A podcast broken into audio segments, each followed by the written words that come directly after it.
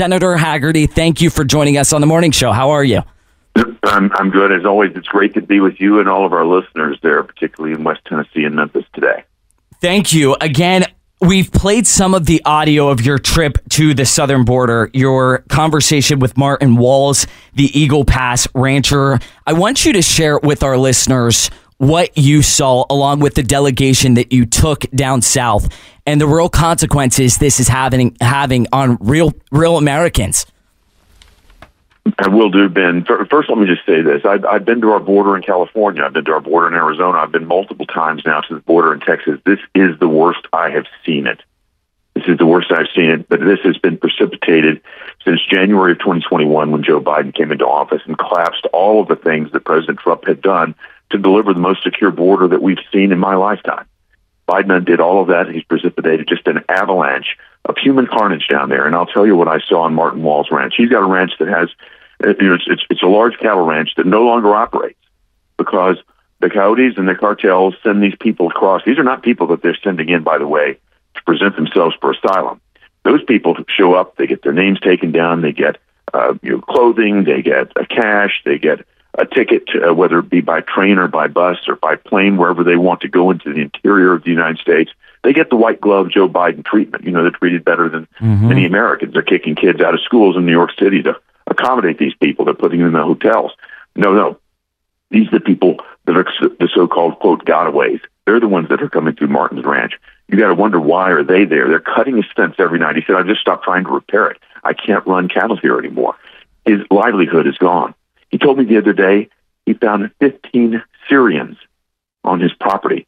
What are 15 Syrians doing? Well, obviously they're oh, not here to claim asylum. Otherwise, they would have gone through the Joe Biden white glove treatment. They're here for another reason. He said his wife woke him one morning early. She could hear something in the kitchen.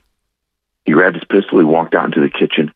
20 adult age, I'm sorry, adult military age men, he told me, were standing in his kitchen eating out of his refrigerator Oh when he told God. them to leave, they told him that he'd run out of beer to go get them some more. This is an American, a fifth generation rancher on that property, being told to get out of his own house, out of his way, go get him, go get them beer.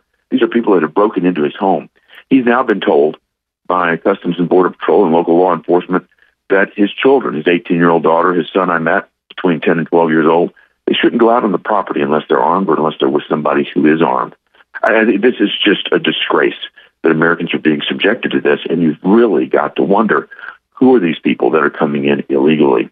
And then I tell you one more thing. I saw it was getting dusk, and the, the, the rancher said, "Look over in the horizon there. You're going to start to see some blue lights uh, blinking shortly." Sure enough, uh, we start seeing blue lights. The blue lights are blinking. He said, "Those are comfort stations, paid for with our own tax dollars." These comfort stations are set up by the U.S. government. They've got telephone charging stations there, water, and sometimes food. I said, why do they have phone charging stations there? He said, the coyotes bring in these people illegally. These, again, the gotaways, they bring these people in and use pin drops on GPS systems.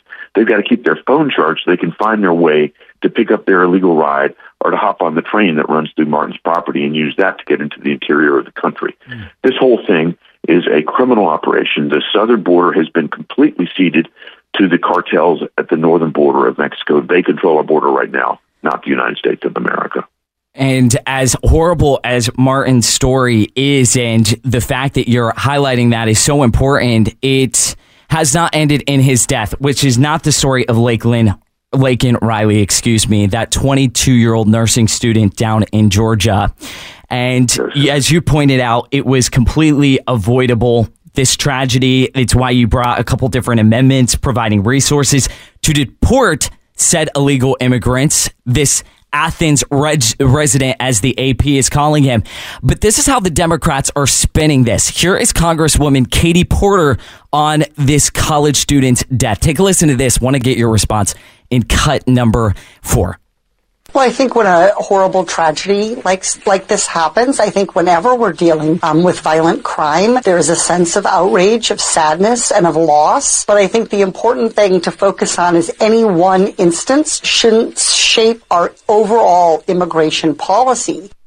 I mean, Senator, what oh a callous God. thing to oh say. God. I, I can't believe how heartless these Democrats are. They just continue to look the other way while this carnage occurs in our country. That young lady is somebody's daughter. That young lady may be somebody's girlfriend or sister. And she was killed by somebody that got in here illegally, somebody from Venezuela. You know, we don't have good information on people from Venezuela. You're not wow. supposed to be allowed into this country if you're a terrorist or, or if you're a criminal. But the presumption that the Biden administration is forced is we don't have any good information. We presume you're okay. Let you come in. Well, guess what? The guy gets his ticket to New York City, breaks the law up there. He gets thrown in jail. But again, New York City is a sanctuary city. Don't forget this. New York City is a sanctuary city, so they turn him loose, no cash bail, put him right back out on the street. They don't call ICE, which is what they should do, but they don't enforce the border laws in New York City because they're a sanctuary city. This guy gets out, comes to Georgia, commits another crime, this time far more heinous than the first crime that we know about in New York, this time resulting in this girl's life. This is a combination of Democrat policies that are resulting in carnage in America, taking young Americans' lives. And we absolutely need to use this as a reason and a rationale to stop this, to change our immigration policy, to bring it back to what worked under President Trump. That's why I hope that this trip that Joe Biden is taking today is because he's waking up. He's hearing stories like Martin Walls, like uh, this, this young girl in Georgia. He's hearing these stories. The public is certainly, certainly upset about it. Perhaps we will see some action from him now. All he has to do is go back to the policies that President Trump instituted that were working. As painful as it is for Joe Biden to admit President Trump was right, it's time for him to do that. And the Border Patrol Union down south, they're they're not buying it. Here's the statement they released when President Biden announced he was taking this trip to the border. They said Joe Biden doesn't give one crap about fixing the border. We wish he would just go to the zoo, eat ice cream, and feed the animals. He likely wouldn't know the difference anyway. At least something useful would be accomplished. Too little, too late, Joe. So here's my question to you are Americans waking up? Because the question we've asked you multiple times, and I think you are one of the only elected officials talking about this, there, there's no reason or logic to let our southern border be wide open and let these very dangerous people into the country unless it's all about retaining power. Is this what this is all about? Because otherwise, it doesn't make sense on its face. This is all you need to know. I put forward legislation that would make it clear that only citizens can be counted for the purpose of allocating congressional districts and electoral votes. Right now, the way it works, illegal immigrants are counted for the purposes of allocating congressional seats across the country for the purposes of, allocating electoral votes for the presidential race. You think about the states that are losing population right now, losing citizens, I might add. There's states like California, Illinois, New York, back to our earlier conversation, where have they located the sanctuary cities? New York, Chicago, Los Angeles, San Francisco. This is an effort, once these people have entered our country, broken into our country illegally, where are they most likely to go? They most, most likely to go to the place where the border laws will not be enforced, where immigration laws will not be enforced. Just like this guy who broke out and went to New York and um, was released immediately without being handed over to ICE, as he should have been after committing the crime that he did in New York City. This is what's happening. They are using illegal immigrants as a means to retain power. They want to hold on to those congressional seats. We, in fact, have a Brooklyn congressman, a U.S. congressman from Brooklyn. She's, in fact, from that district that lost their school. Remember, they kicked the kids out of school and said, we're going to put the illegal migrants in the school? Yeah. Kids are going to have to start studying from Zoom. That's her district. She wants these illegal immigrants there to retain her district. She said it on film. We got it. This is the incentive. This is the motivation. If you think about it, Every crime needs to have a motive. We know what the crime is at our southern border. The motive is power, just as you said, and they will not let this see the light of day. They've done everything they can to block my legislation.